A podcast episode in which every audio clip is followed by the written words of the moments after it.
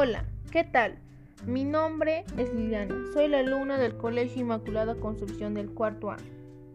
En esta ocasión hablaremos sobre la contaminación ambiental en el Perú y mi región, las cuales conoceremos las causas, consecuencias y efectos, ya que son muchos factores. Como sabemos, el ambiente en el Perú está muy crítico, ya que la contaminación del aire, agua y suelo está afectando a la población con las enfermedades ya sea en la piel o en el aparato respiratorio. En el 2021, Perú ha llegado al límite en la contaminación del aire, como también en el agua. Pero nuestras autoridades tomaron medidas donde el sector de salud, la Dirección Regional del Perú, se encargará de estudiar los niveles de contaminación del agua, aire y suelo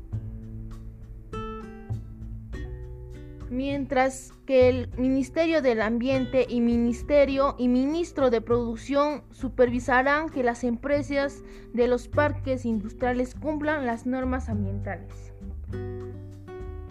Donde también los gobiernos locales tomarán acciones donde las municipalidades de Perú arborizarán las fronteras entre los asentamientos humanos contaminados y la zona industrial.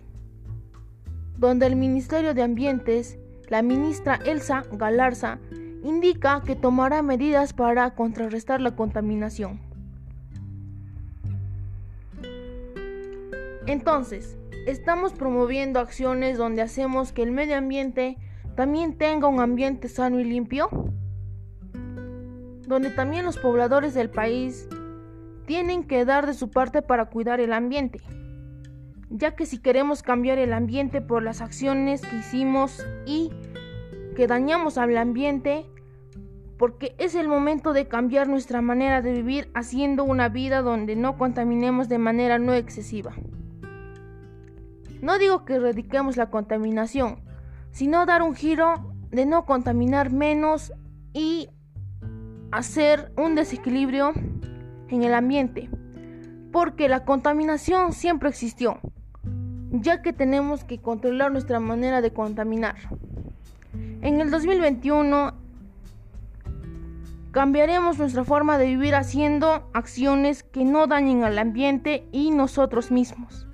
Claro que si tú quieres hacer un ambiente sano para la naturaleza y los que te rodean.